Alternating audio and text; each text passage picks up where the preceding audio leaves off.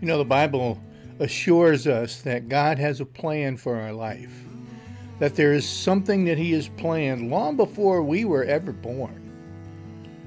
Part of the challenge that we face here on a daily basis is to understand and to be able to apply that plan to our life so that we can fulfill what God has ordained for us. Now I submit to you that in the in the fulfilling of God's plan for each one of our lives, that's where we find peace and joy and contentment. So I pray that this week you will continue on the journey to search for the things that God has called you to do and to be and to get involved with.